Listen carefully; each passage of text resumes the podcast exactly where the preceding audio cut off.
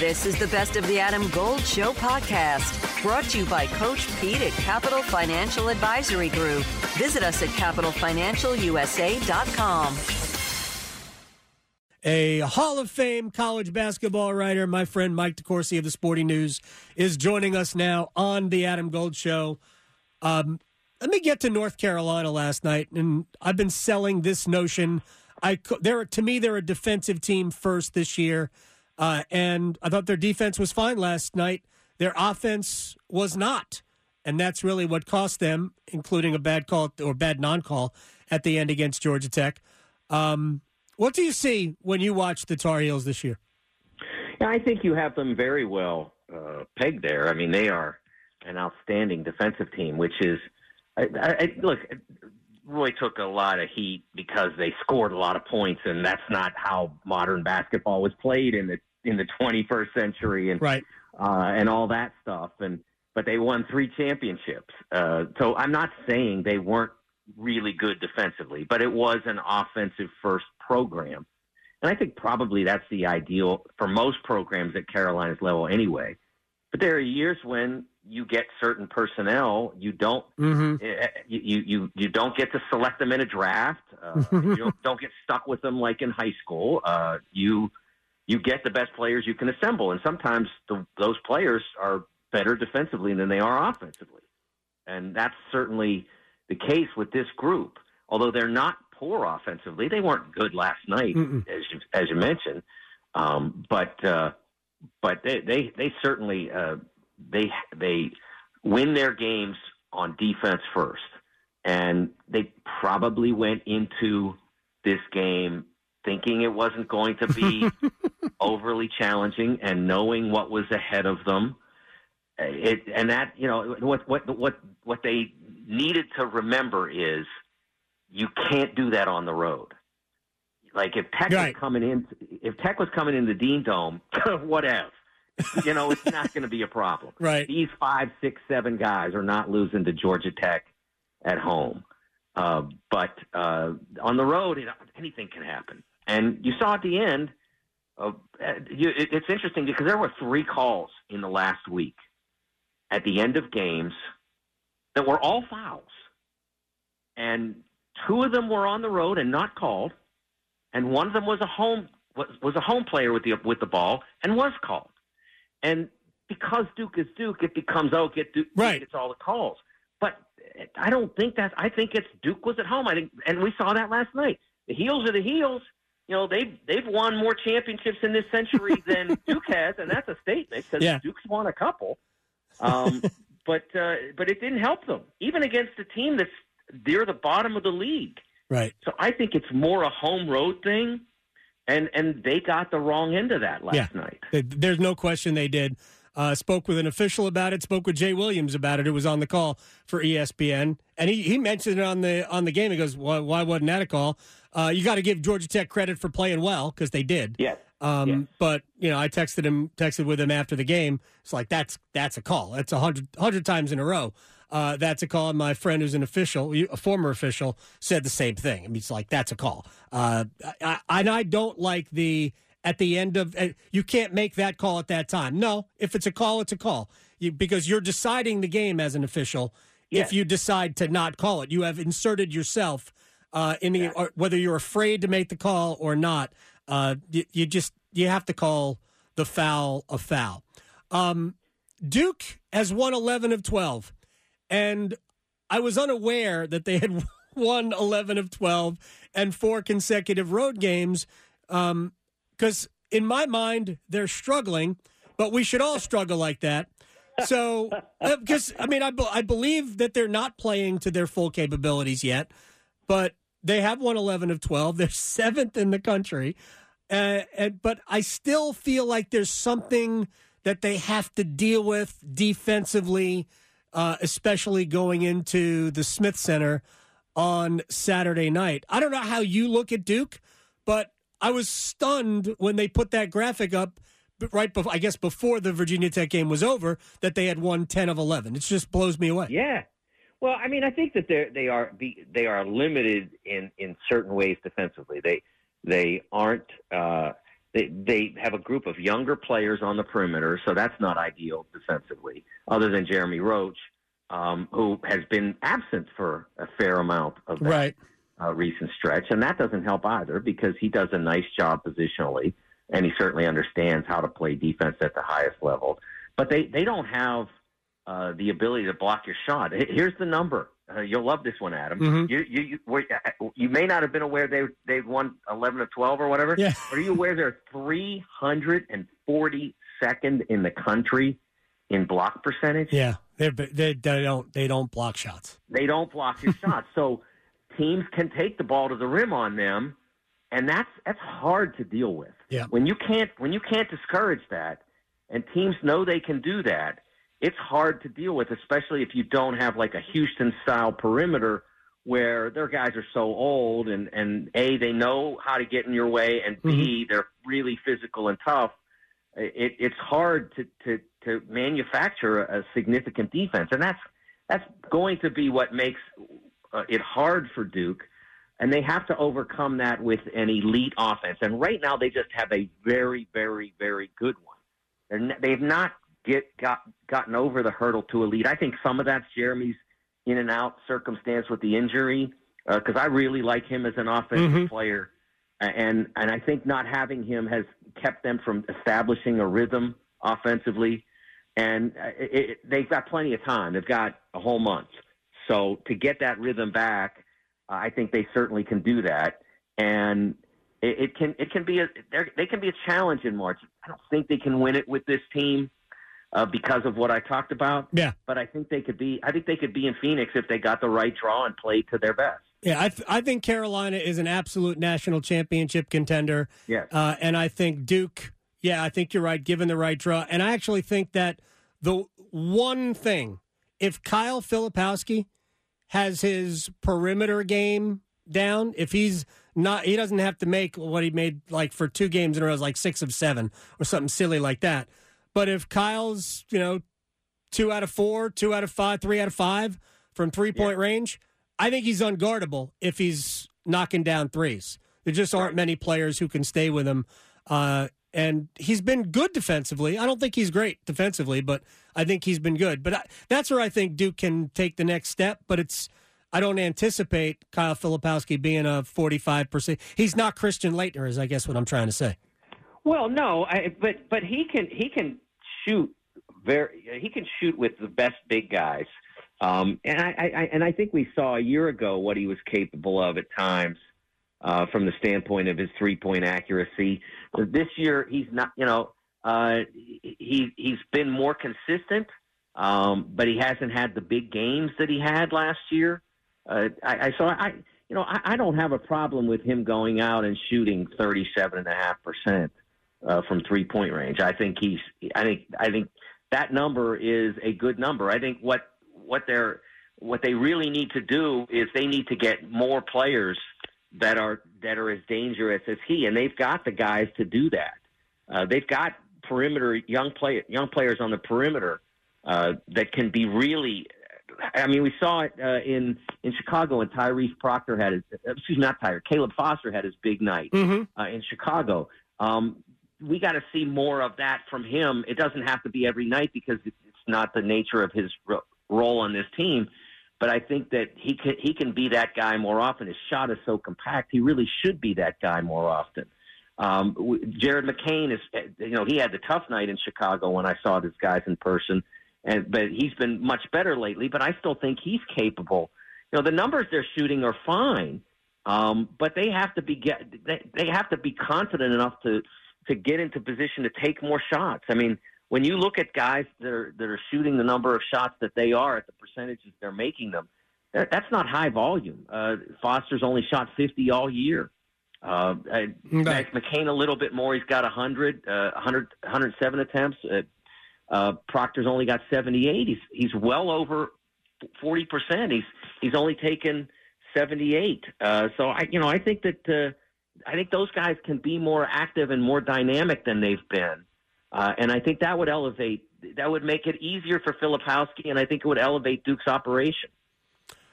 Uh, first of all, I think McCain is ultimately their best three point shooter. McCain and Roach are their two best three point shooters. but it, if Proctor is play is shooting it at a high percentage, they're that, that's a tough guard because they're going to have three shooters on the court minimum at all times. Filipowski becomes four, and right. and Mitchell's not a ten percent three point shooter. He doesn't. He's barely taking him now, but he's going to make a couple uh, when that that are going to hurt teams. I'll make that prediction now. Remember when he hits two in the second round of the you. NCAA tournament, you'll uh, you'll think of me, Mike DeCourcy. I will indeed. Uh, national college basketball writer for the Sporting News, a Hall of Famer uh, when it comes to co- covering the sport of college basketball. Let me ask you about college sports real quick. Um, we have attorneys general uh, in Tennessee and Virginia suing the NCAA. So, if what am I? I don't know if I'm missing anything. I think I know the answer to this. I want, really want your thoughts on the NCAA is begging uh, the uh, and the NCAA is made up by the schools. All the schools right. are the NCAA. NCAA is begging uh, Capitol Hill to put up guardrails and restrictions on name, image, and likeness. And now the attorneys generals are coming at them coming at the NCAA saying, yeah, that's an antitrust violation and you're running afoul of the law. Why don't we right. why don't we just get rid of the stuff that we can't police anyway? I I don't understand that part of it. Um, I saw that one of the one of the comments I just saw on Twitter that uh, saw, suggested that they just said, "Well, let's just see if we're a going concern here." And I'm like, like that's not how businesses operate, man. uh, you know, I, I there there are people at the NCAA whose job it is is enforcement, and so until someone tells them not to do their jobs or to to do their jobs to police specific things, and I'm let's just say academic fraud would be one that they could police. Uh, uh, you know, or whatever, whatever, whatever there might be still out there in the rule book, or let's say you know, uh, paying people to go to football stadiums and film the other sideline. That that would be something that they could uh, that they could police. Um, it, th- those kinds of things, I think they still can police. But why they're doing this, I don't know. Because what they're alleging at Tennessee Hey, it's Adam Golden. I'm in studio with my friend Coach Pete D'Arruda with the Capital Financial Advisory Group. Is it ever too soon to seek out you and your expertise? Really there's no too soon. It's time to get serious. So if you're 50 or over, we call it the financial red zone. And that's when really it's time for you to take control of your money and, and make sure you have a firm on your side that's a fiduciary planning firm, which means they take your side at all times. Now, we'll do this for the next 10 of you who call. This is a $1,000 value, but I'm going to waive my planning fee to make sure you get your total retirement plan and you get on the right path for retirement. Call 888-843-0013, 888-843-0013, or text ADAM to 600-700. Adam Gold is a paid spokesman. Investment advisory services offered by Capital Financial Advisory Group, a North Carolina registered investment advisor. It uh, it seems to be, and I think you would agree with this assessment. Pretty much standard operating procedure yes. in high major athletics now. Yeah, uh, and so why they're choosing to go after Tennessee for this, I don't understand, and why they would put themselves in that circumstance. Uh, but I, I, I, I just don't understand why it, you don't stand back and say, "Look, we can't police this as it is now because this is what it's become, and it's become this because of uh, because of state laws, uh, and there is no federal law, and so they, because of that, they they they really are powerless in this. But it seems like they want to continue. The, the enforcement division wants to continue to assert some level of power, authority, control, whatever you want to call it, in this in this venue, and it doesn't make sense because they don't have any. It, they, they they can't because of the state laws, and and and no federal oversight, and they can't because like there's they're putting a lot at stake for this. Like if like if if if we're right, and I think we are, because I think we could gather 50 people in a room, mm-hmm. follow college athletics, and say, is this right or wrong? And I think every single one of the 50 would say that that, that statement is correct. That the way that what Tennessee is being charged with here is basically standard operating procedure now. So why they feel like that is worthy of this, another mm-hmm. couple lawsuits. They've been lo- sued so many times. Yeah. Why is this worth it? You're not like if even if even if you got Tennessee, even if the Tennessee, you know, if their AG stood down and you got Tennessee, what's it change? You still have 80 to 100 major conference schools still doing the same or similar things. If uh, the if the the person who makes the decision to go after at, at the NCAA NCAA level, the person who makes the decision to go after the Tennessees, the Miamis, the Florida States of the world, who have all been in NIL uh, jail, if you will, um, and who has made the decision to go after, you know, to all the lawsuits that the NCAA, you know, files or whatever. Whoever makes those decisions is like the John McKay of coaching when McKay was with the Buccaneers. Like you, you're you never win.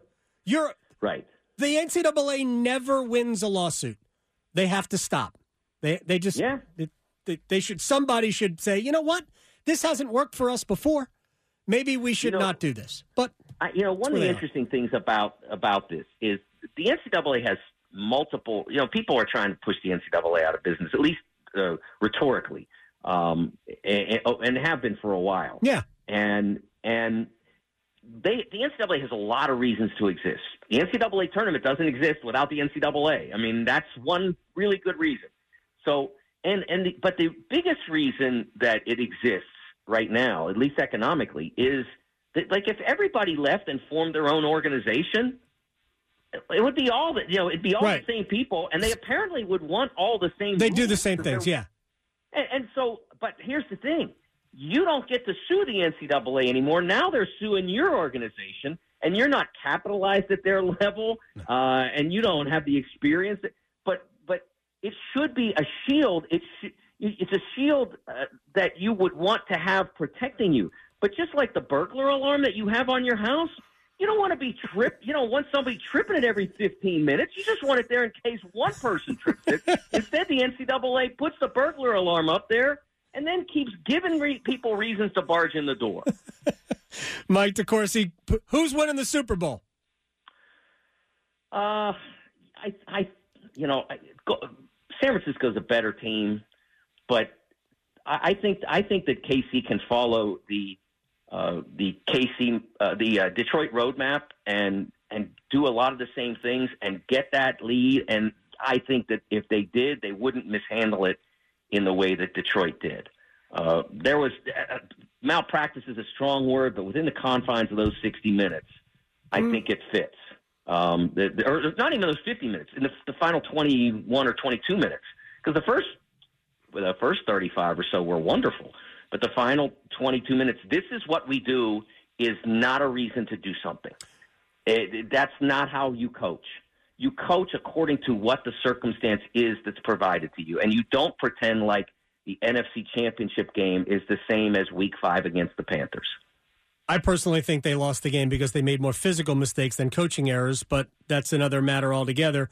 But you went a long way of uh, uh, uh, to say Kansas City has Patrick Mahomes because that might be enough.